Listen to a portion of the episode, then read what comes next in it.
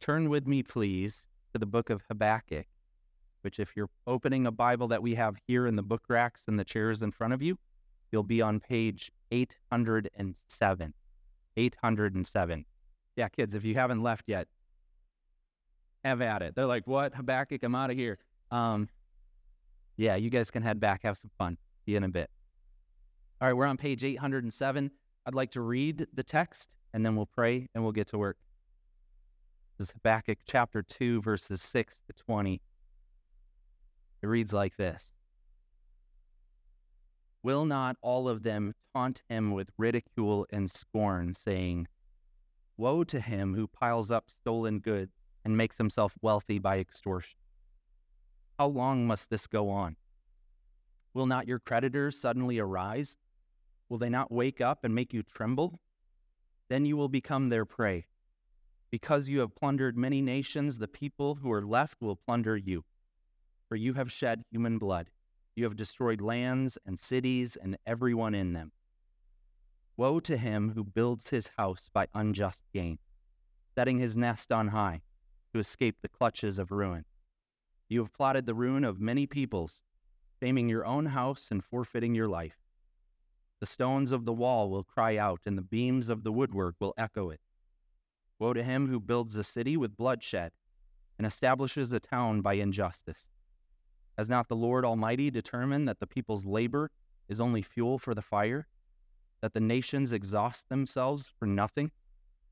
For the earth will be filled with the knowledge of the glory of the Lord as the waters cover the sea. Woe to him who gives drink to his neighbor, pouring it from the wineskin till they are drunk, so that they can gaze on their naked bodies. You will be filled with shame instead of glory. Now it is your turn. Drink and let your nakedness be exposed. The cup from the Lord's right hand is coming around to you, and disgrace will cover your glory. The violence you have done to Lebanon will overwhelm you, and your destruction of animals will terrify you. For you have shed human blood you have destroyed lands, cities, and everyone in them. Of what value is an idol carved by a craftsman, or an image that teaches lies? For the one who makes it trusts in his own creation. He makes idols that cannot speak. Woe to him who says to wood, Come to life, or to lifeless stone, Wake up. Can it give guidance? It is covered with gold and silver. There is no breath in it. The Lord is in his holy temple. Let all the earth be silent before him. This is the word of the Lord. Let's pray.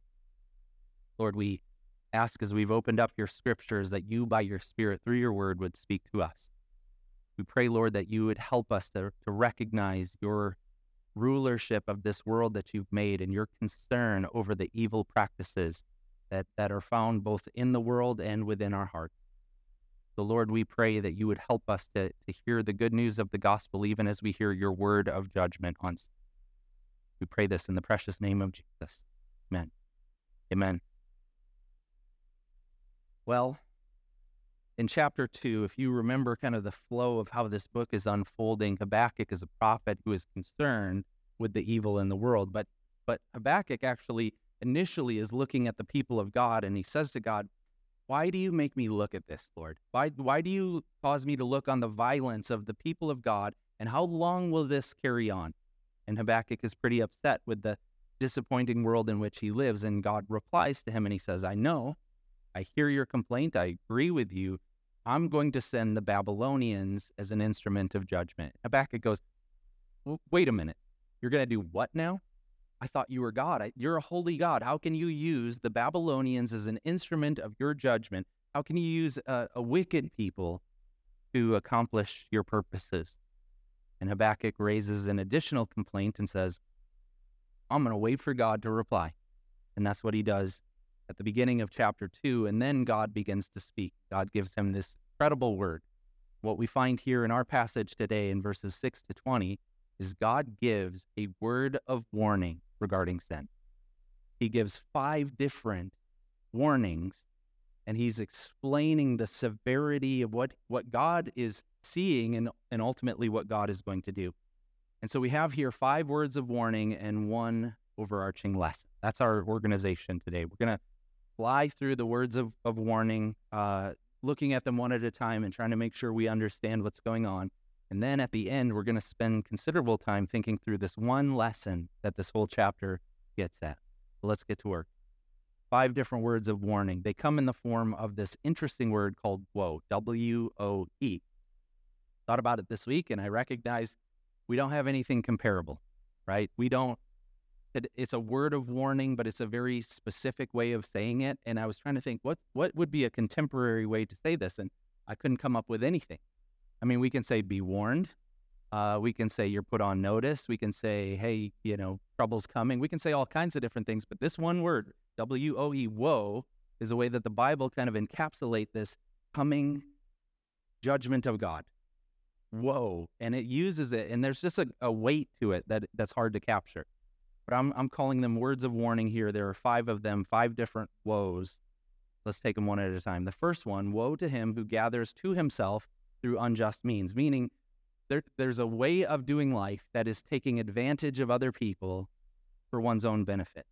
There's a way of doing life where you're you're organizing the world around you to try to squeeze out as much benefit as you possibly can for your own ends, for your own gain, for your own benefit. Look at verse 6.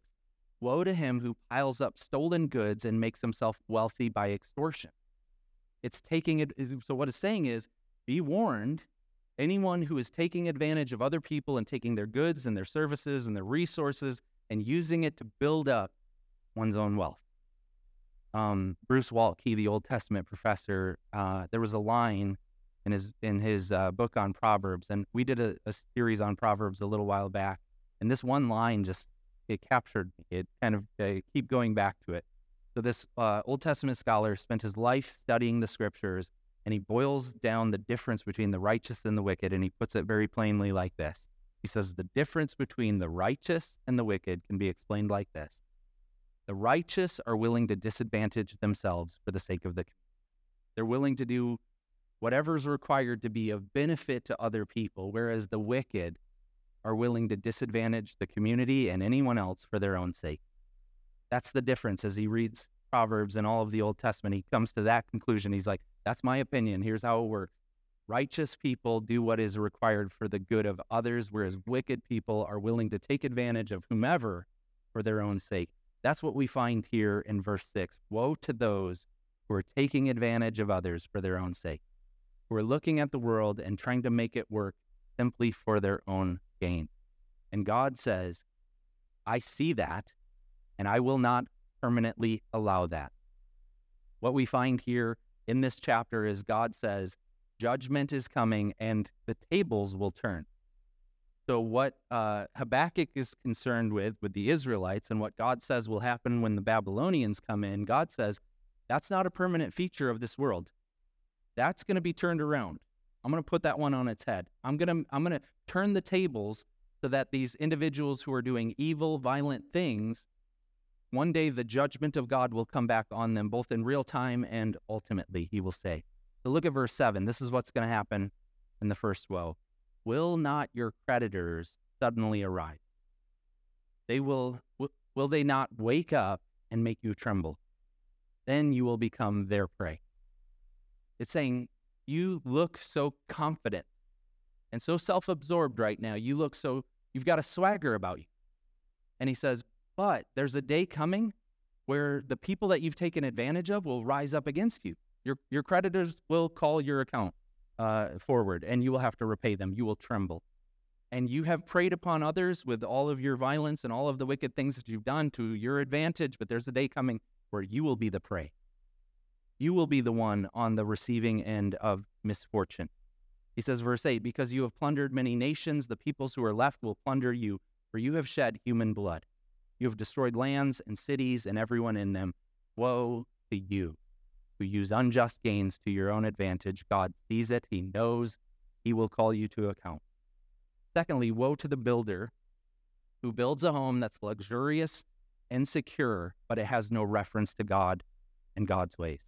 Verse 9 Woe to him who builds his house by unjust gain, setting his nest on high to escape the clutches of ruin. It's saying, Woe to those who are building up their house, their their fame, their their notoriety in the world. Woe to those who are building themselves up and are placing themselves in a figurative way in a position that's secure, building your nest on high, uh, to to be free from the concern of the clutches of ruin. You you have built your house, and you have this illusion of security, like you live in a gated community. But he's saying you are not safe. Woe to those who have built up your house by unjust gain. Um, and and people do this. Um, it, we, like the Babylonians will do it. They'll they'll march in, they'll destroy everything, they'll take over, and then they'll be like, "Who can stand against us? Look at our army. We beat everybody." Uh, they'll they'll have this hubris about them, and God is saying, "You think that you have built this thing that is secure and permanent and formidable, but you are not safe from God's justice." Your house will testify against you. Verse 10 You've plotted the ruin of many peoples, shaming your own house and forfeiting your life. You have done this, but you've done it on the backs of many people. And here's what happens you have a house, it is formidable, but that house has shame about it. There's a shame about your house. You, you have done this in an, in an inequitable way, and therefore, what you have established is something that God looks at and He says, That is not that is not glory for you, that is shame. All the impressive accomplishments of your life and how you got there are not something for you to revel in, they're something to be embarrassed over. Your house is to your own shame, and you have forfeited your life. People think that they're establishing something that is going to make them eternally happy, that they can build their life in such a way that if they get the things that they want, they will just live happily ever after. And God is saying, sometimes what we think will bring us the greatest happiness is actually a for- forfeiture of your life. You're, you're handing over what really is significant and you're trading for something that's ultimately going to disappoint. The New Testament, the Lord Himself puts it like this in Matthew 16 25. He says, What good is it for a person to gain the whole world and yet forfeit their soul? Woe to those who are building up a house in unjust ways and imagining that their life is going to be secure and permanent and blissful. Says the stones of the wall will cry out and the beams of the woodwork will echo. Your house will testify against you. What you have established in the earth will actually be the evidence used against you. This is a terrifying thought. If you were to audit your life and to think about all the uh, incredible accomplishments that you have, but also the shortcuts that you've taken and the, the the ability to selfishly make choices for your own advantage and to the disadvantage of others, God is saying, I'm going to call that into account. And and even the things that you have established and built up will will have a testimony against the woodwork will echo it. The beams will cry out. All right, third, woe to the cultural architects, the people who are building up social structures, who are establishing a city by violence. Look at verse 12. Woe to him who builds a city with bloodshed and establishes a town by injustice. Now we're looking not just at an individual and their own uh, desire for advantage, and we're not just looking at a person's home or uh, namesake. Now we're looking at a societal structure. And he's saying, you know, we, we live together, we make choices as to who is in charge and the decisions that are made and the policies that we follow. And it's saying, woe to those who have built up a society through violence. Look at verse 13. Has not the Lord Almighty determined that the people's labor is only fuel for the fire? That the nations exhaust themselves for nothing? Woe to those who are building up these societal structures on the backs of other people. And, and we're being told here that the people who are doing that, that are the workers that are making this happen, that are building these societal structures, that actually will become fuel for the fire of judgment. Um, the idea shows up in the New Testament. The New Testament says as much. The choices that we are making are used in judgment. James writes a, a, letter to the church. So this is to believers, but he's saying to those who are rich, be he's saying be warned. He doesn't say woe, but he says something very similar. Listen up, rich people. Here's something you need to be aware of.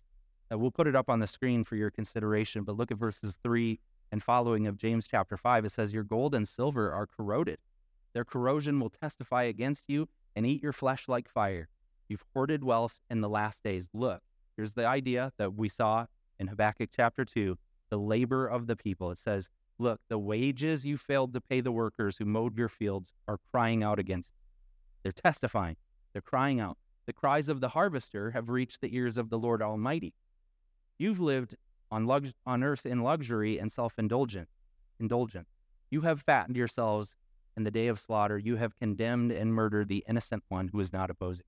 James is writing to the church and he's saying, Those of you that have gotten rich through shady strategies, through taking advantage of other people, the, the wages that you should have paid are actually testifying against. The, the work that was being performed for you is actually testifying against you, and, and the people's labor is fuel for the fire. We need to hear these words of warning with, with a, the severity that they carry. The nations exhaust themselves for nothing. This, wor- this work of building up social structures in this way, God is saying they are vain.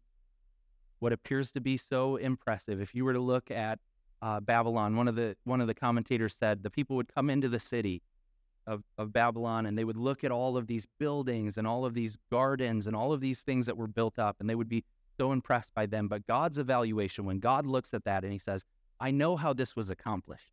I know how this was built. I know the unjust practices that led to this conclusion. And what God sees is this is vain. This is nothing. The nations exhaust themselves for nothing. And the psalmist says a very similar thing in Psalm 127, verses 1 and 2 Unless the Lord builds the house, the builders labor in vain. It's, it's, a, it's a work project, but if God is not endorsing of it, it doesn't matter how grandiose it becomes. If God is not standing behind it, if He's not involved in it, if He's not the one who has both architected and built this thing, it's nothing. You, you are exhausting yourself for nothing. You are building in vain. So, woe to those who are building up societal structures and imagining, look at us, we're doing quite well. And God says, I see this and I know the motivations behind it. This will not always be the case. Fourth, we see the woe to those who exploit and take advantage of others. And I've got young ears in here, so I need to be careful of this uh, figurative language, but I, I, won't explain it very deeply, but you, you will get the, the gist of it here. In verse 15, woe to him who gives drink to his neighbors, pouring it from the wineskin till they are drunk, so that he can gaze on their naked body. It's intoxication with the intent of exploitation. It's it's recognizing this kind of malicious intent to do harm to another through getting them drunk and getting them naked. Look at verse 16. God says, I'm not okay with that. I am not okay with that. You will be filled with shame instead of glory. You, you might boast about those exploits, you might boast about that kind of behavior, but here's what God says you will be filled with shame instead of glory. Now it is your turn. Drink and let your nakedness be exposed. The cup from the Lord's right hand is coming around to you, and disgrace will cover your glory. It's talking about God saying, I see it all, and, and nothing escapes my judgment. And those who perform these sorts of acts will be called to account. They will be forced to drink the Lord's cup. Now, what is the Lord's cup? If you read scripture, you find out that God does have a cup, and it is the cup of his wrath. You see it in Psalm 75, verse 8, and Isaiah 51, verse 17, where it's explained. You see it also in Jeremiah 25, 15, and we'll put this one up for you. This is what the Lord says The God of Israel said to me, Take from my right hand the cup filled with the wine of my wrath, and make all the nations to whom I send you drink it. It's the cup of the wrath of the Lord Himself. And the people who are perpetrators of this evil, God says, You you will drink my cup. You've taken advantage and exploited other people, but there's a day coming where I will call you to account and you will drink my cup. Verse 17 The violence you've done to Lebanon will overwhelm you, and your destruction of animals will terrify you. For you have shed human blood, you have destroyed lands and cities and everyone in them. It's talking about the uh, ecological exploitation. It's talking about the fact that Christians are actually supposed to care for creation.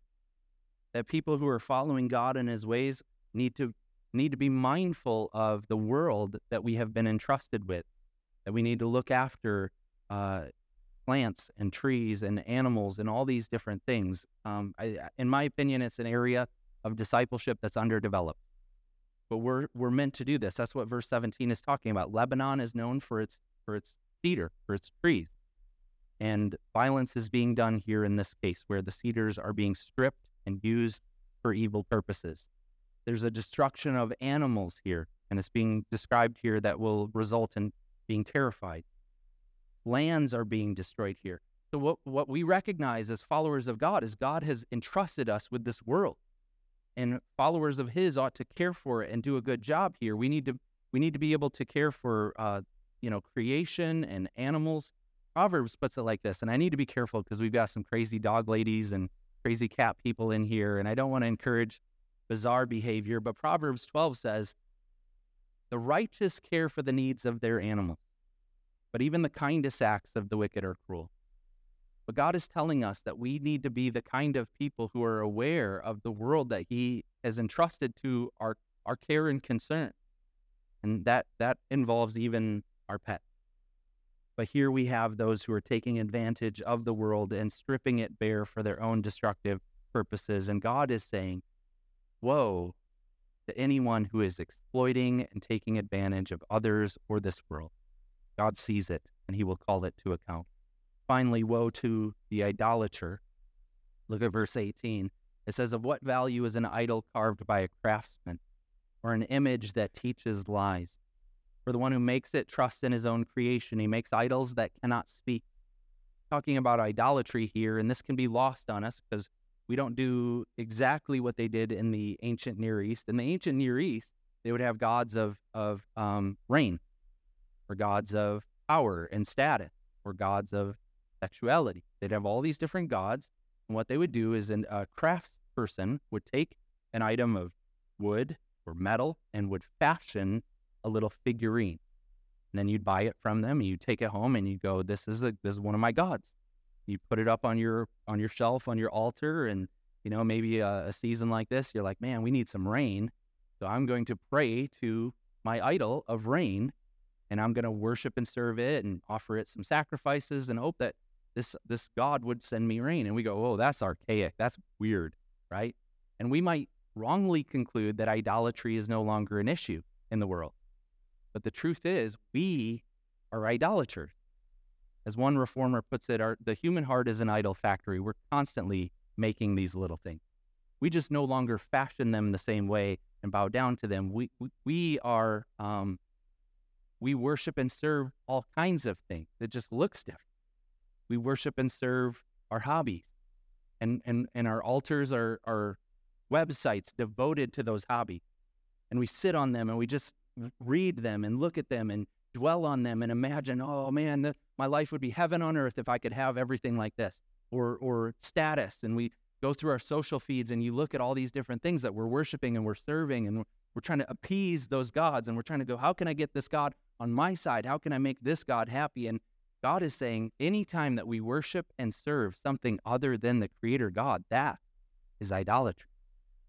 And we do this in all sorts of different ways. We do this in our relationships, we do this in our vocations, we do this in, in, in almost every way imaginable. We have these idols. And God is saying, what value could that possibly hold? You were worshiping and serving these idols that are your own creation and that cannot speak. Look at verse 19. Woe to him who says to wood, Come to life, or to lifeless stone, Wake up. Can it give guidance? It is covered with gold and silver. There is no breath in it. It can't talk back to you. Why would you give your life over to it? Why would you allow this thing to, to exert incredible influence over you? Why would you worship and serve a created thing rather than the creator God? These things cannot speak, they have no breath in them. But verse 20 tells us God does. He does speak, He is alive, He is active. Verse 20 the Lord is in His holy temple. Let all the earth be silent before Him. He is in His temple. Let all the earth be silent. Okay, we went through the five different words of warning. I wanted them in front of you so that we could learn this one overarching lesson from our past. Here's what it is God has the final word on. God gets the final say on sin. We can look at the world. We can be like Habakkuk and look at the, the people of God, the, the local church, if you will, and we can say, this is really disappointing that there is so much corruption and injustice, that there's so much petty divisiveness within the people of God. We can look at the church like Habakkuk and say, hey, God, I don't get it. Why are you causing me to look on these things?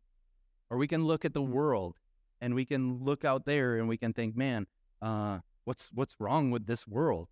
It's broken. God, how do you allow this stuff to happen? Or we can look at human history and go, you know, there are, there are all these kind of evil, corrupt things going on. And God says, yeah, I'm aware of that, and I will have the final say here. I am aware of all that you're concerned with and how your heart breaks over these things, and I share those concerns and that heartbreak as well. But here's what you need to know I see it, and I will do something about it. I will have the final say here. Now, that's the one overarching lesson. It sounds simple, it is not. So let's ask five questions and allow the text to answer. Here's my first question Who does this word from the Lord indict? Whose sin are we talking about here? If God is going to have the final say on sin, whose sin are we talking about? Now, the, the easy answer is to say, well, the Babylonian sin. Like that's Habakkuk's issue here. The Chaldean army is going to come in and they're a bunch of awful people. And so God is saying, yeah, I, I'm aware of that. I'm going to do something. I will judge them. It's easy to look at this and go, yeah, that's the that's the answer. The Babylonians will not always prevail, and they did not. I'll show it to you in a few moments here.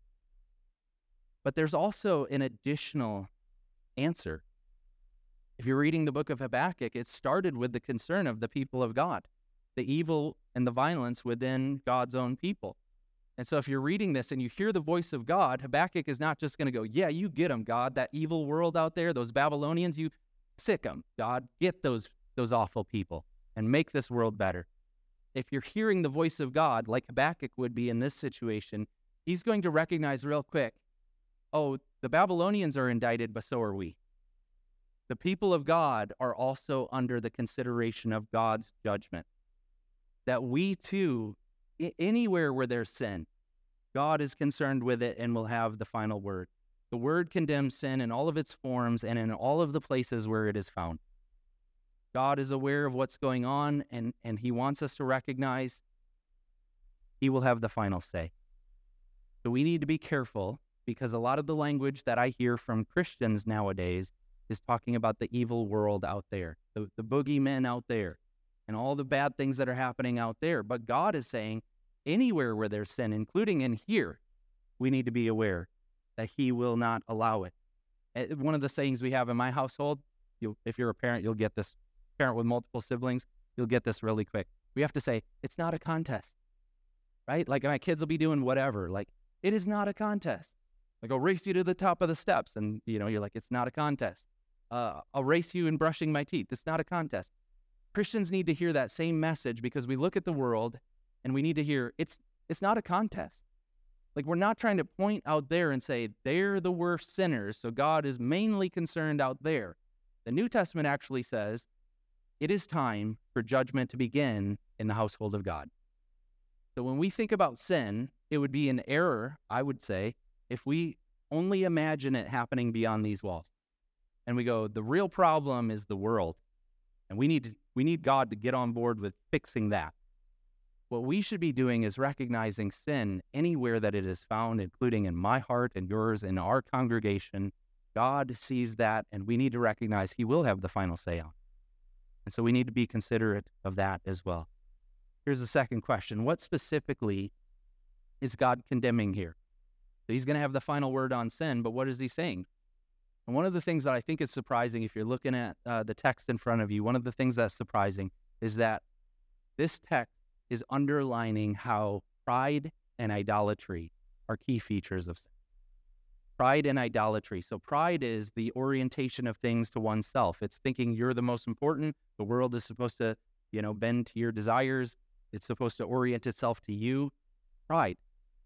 And that's a that's a feature of our sin. And idolatry is the worship and service of something other than God, and it's what often inspires us to do all kinds of evil things. We we we are worshiping and serving something. We'll make choices to try to get that. Now, that means that God cares not just about the activities, but he cares about our hearts. So it's not enough to say, here are the things that are naughty and bad, stay away from that. No, he looks into us and he says, pride and idolatry.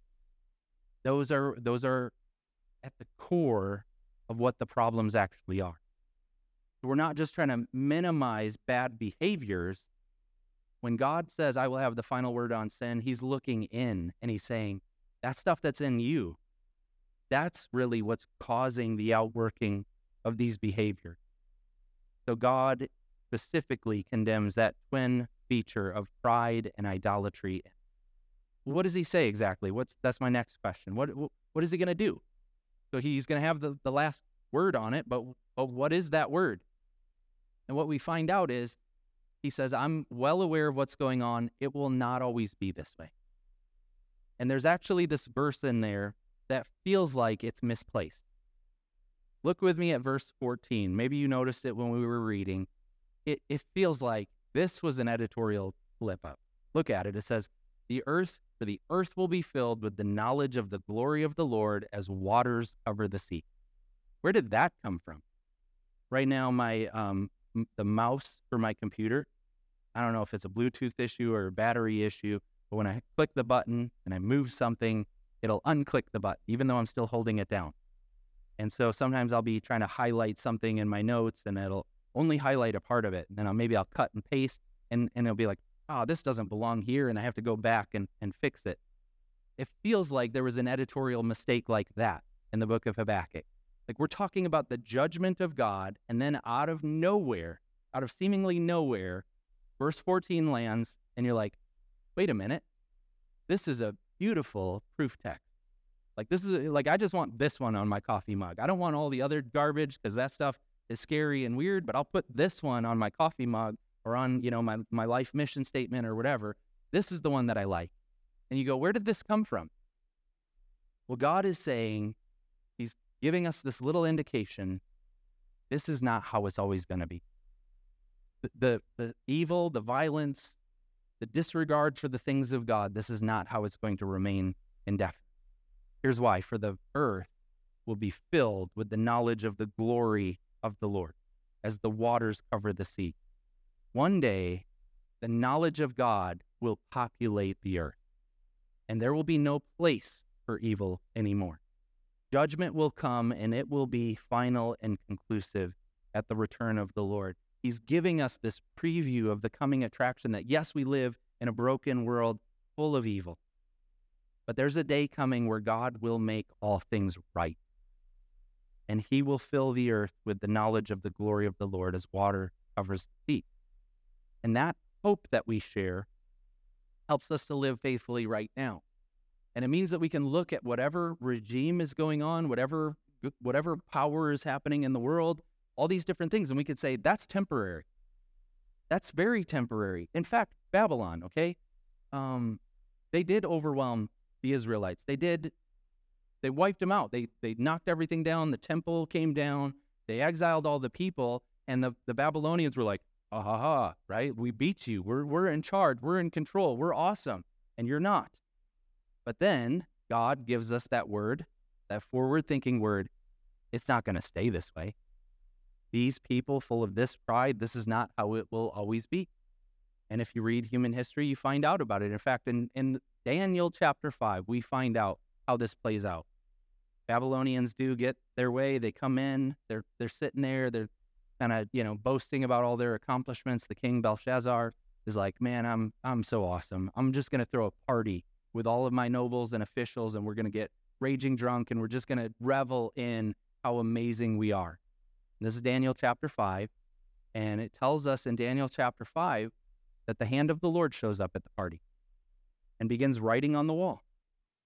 And the king, Belshazzar, is freaked out. He doesn't know what it means. It's a different language, mene, mene, tekel, parsin. He goes, I don't know what that, what those four words mean and he's calling all of his officials and everyone, can you please interpret this? What does this word mean? I don't get it.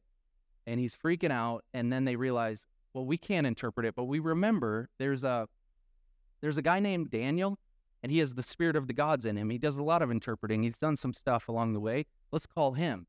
Daniel comes in, he reads the words on the wall, and he says, Uh oh. Uh oh, bud, this isn't good for you. Uh, here's what mene mene parsin means. Your days are numbered. You're sitting around boasting about how incredible you are. God is saying, today, the gig is up. You think that you're in this, you know, place of security and stability, and you're always going to be here, and everyone's always going to bow down to you and worship you. He says, Your days are numbered. You've been weighed and found wanting. God looks at you and he says, No, I'm not putting up with this anymore. And in Daniel chapter 5, it tells us that very night, Belshazzar was struck down and his kingdom was handed over to another. Just like that. So when we look at the world and how we find it, one of the things that we recognize is this is not how it's always going to be. And sometimes God will bring judgment in real time. And all these things that we think are formidable and just permanent and stable, we recognize no, God, God's not okay with that. And he can easily have a change of you know what's going on in the world to bring about his glory in real time. All right, what effect does this have for us?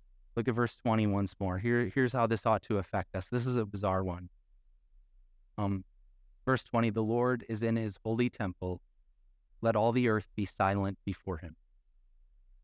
One of the things, if we're trying to write down how to apply this message today, uh, one of the things that we could pray for is the, the work of the Spirit that results in our silence. It's an interesting thing, but it's one of the ways that when you come under the, the weight and the glory of God's revelation, sometimes the best thing that, that happens is you can't talk anymore. Now, I know that as we've walked our way through Habakkuk, we've encouraged being honest and bold and sharing our concerns and our complaints with God. And for sure, that's definitely a feature of this book. But when you begin to recognize the word of God's judgment on sin, that he will have the final say on sin, one of the appropriate ways that this shows up is when we feel the weight of that in such a profound way that we can't even talk. I'll show it to you in a couple different places. The first is Revelation chapter 8. In Revelation, the very last book of the Bible, and it's giving these future previews of what's to come. And John is seeing these visions, and full of symbols and all kinds of incredible things that are hard to wrap our heads and hearts around. But but there's a section in Revelation where there are these different scrolls that are sealed with wax. And there's only one person who has the authority to, to open it, to open that envelope, and to be able to look at what's going on. And they, they represent these different periods of time. And so they're opening the seals. And then in, in Revelation chapter 8, in verse 1, it tells us that the seal was broken We'll put it up on the screen. When he opened the seventh seal, there was silence in heaven for about a half an hour. So in heaven, with all of the, the glory that is described there with angels and trumpets and loud voices and all, all these things that are happening and, and just all of creation worshiping the lamb that was slain. But they get to this seal and they open it and it just goes silent which is weird, right? We don't we don't like silence. In fact, if I were to sit here for a minute and not say anything, we would be really weirded out, right? Like we can only stand that for for a few moments. But there's about a half an hour of silence. The book of Revelation when that seal is open. Sometimes when the word of the Lord comes to us, it stops up our mouth. That's what Job has happened to him. If you've read the book of Job, Habakkuk is actually called the miniature version of Job, which very convenient for us because it's a lot easier. Job is uh, a long book, and it's really, really rugged because awful things happen to him, and he's wrestling with God, and he's got some really crummy friends that are trying to give him words of counsel, and it's not going well. They're trying to explain why his life is so busted up, and it's not not helpful at all. Um, and Job is being honest with God, and he's saying, "Man, God, I don't get it. Like I I just don't get. I wish I could talk to you face to face because this is so perplexing to me. And for for 37 chapters, there's a wrestling with God, and then God speaks in verses 38 to 39. God begins to speak to Job to his friends first, uh, and he's like, "You guys are crummy advisors," and he just silences them right away, just like that. Then he turns to Job and he begins to talk to Job, and Job has an opportunity to, to talk back. God invites it and this is chapter 40, verses 3 to 5. Job answered the Lord, I am unworthy. How can I reply to you? I put my hand over my mouth. I spoke once, but I have no answer. Twice, but I will say no more. For Job, when he heard the voice of God, he said, That's enough to keep me silent. I don't have any further accusations of God. I, I spoke, but it was out of place. I didn't know what I was talking about. I'm putting my hand over my mouth now. See, when we recognize God's word of warning that he will have the final say on sin, one of the things that we should have happen is we should be quiet before him. I don't know exactly what that looks like, and I'm not willing to try to manipulate it, but I think that the work of the Spirit will sometimes say, okay, now is the time to sit. Well, what does this mean for us finally? What does this mean for us finally? If we recognize that God will have the final word on sin, and we recognize that sin is a problem that we all deal with, what hope is there for us? If God is going to judge sin in all of the places where it's found, what hope is there for me as a sinner? And what we have found in the book of Habakkuk is uh, this beautiful promise. And actually, it, it was last week that we bumped into it, but it tells us the righteous will live by faith. The righteous will live by his faithfulness. And it's telling us how we live with a holy God while we wait for his consummation to come, while we wait for him to come and make all things right. We live by faith. I didn't point it out last week. Uh, I'm going to point it out this week. If you've read the book of Romans, it's it's one of the most magnificent books in the Bible. It is uh, some have called it the Mount Everest of the Bible. It gives you it's it's the Apostle Paul writing a document on the gospel, explaining what it is and how it works what is incredible about the organization of this gospel document is on the front end, he starts it out with the book of Habakkuk. And that's kind of the thesis statement of the book. In Romans 1:17, he's quoting from our chapter today. And he says, here's how this whole gig works. Here's how here's how God has rigged the world. He says there is a righteousness from first to last. The righteous will live by faith. And then he spends this beautiful, beautiful letter showing us what that really means. So how do we, how do we as sinners live with this holy God, recognizing that he will have the final word on sin? We live by faith in the promises of God. We live by faith in the hope that he will make all things right, including us.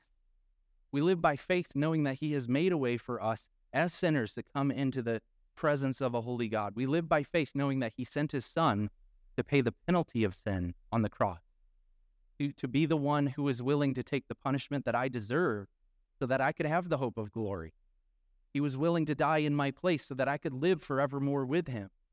He was willing to do everything that was required of God for my salvation, yours. The righteous live by faith in him. And in fact, what he did was he took that wrath of God and that shame of sin and he took it on himself. You guys remember in the Garden of Gethsemane, right before he was arrested and then executed? What did he pray?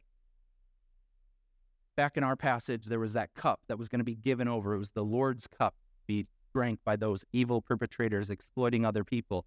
But in the Garden of Gethsemane, the Lord himself prayed like this Lord, if it is possible, let this cup pass from me.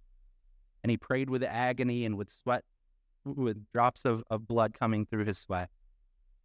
He, prayed with such agony, knowing what it was he was doing. He was about to drink the cup of God's wrath for us. He went to the cross to bear the penalty and the punishment for our sin. He went to the cross to die for us so that we could live forevermore. So, what does this mean for us? God does have the final word on sin.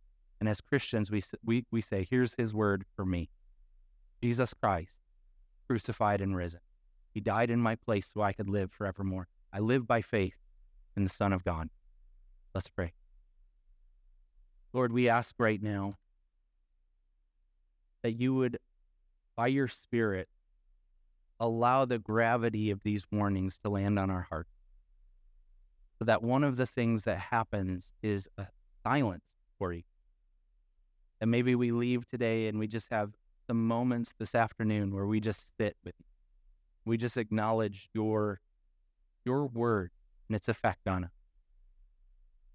Lord, we're grateful for the good news of the gospel that you sent your son to die in our place, that he drank the cup of your wrath for us, so that we by faith could claim the promises that he offers us salvation, forgiveness of sin, the hope of glory. Lord, we pray. I pray for everyone in here who can hear my voice and those that are watching online. Would you, by your Spirit, allow every person to experience saving faith, Jesus Christ?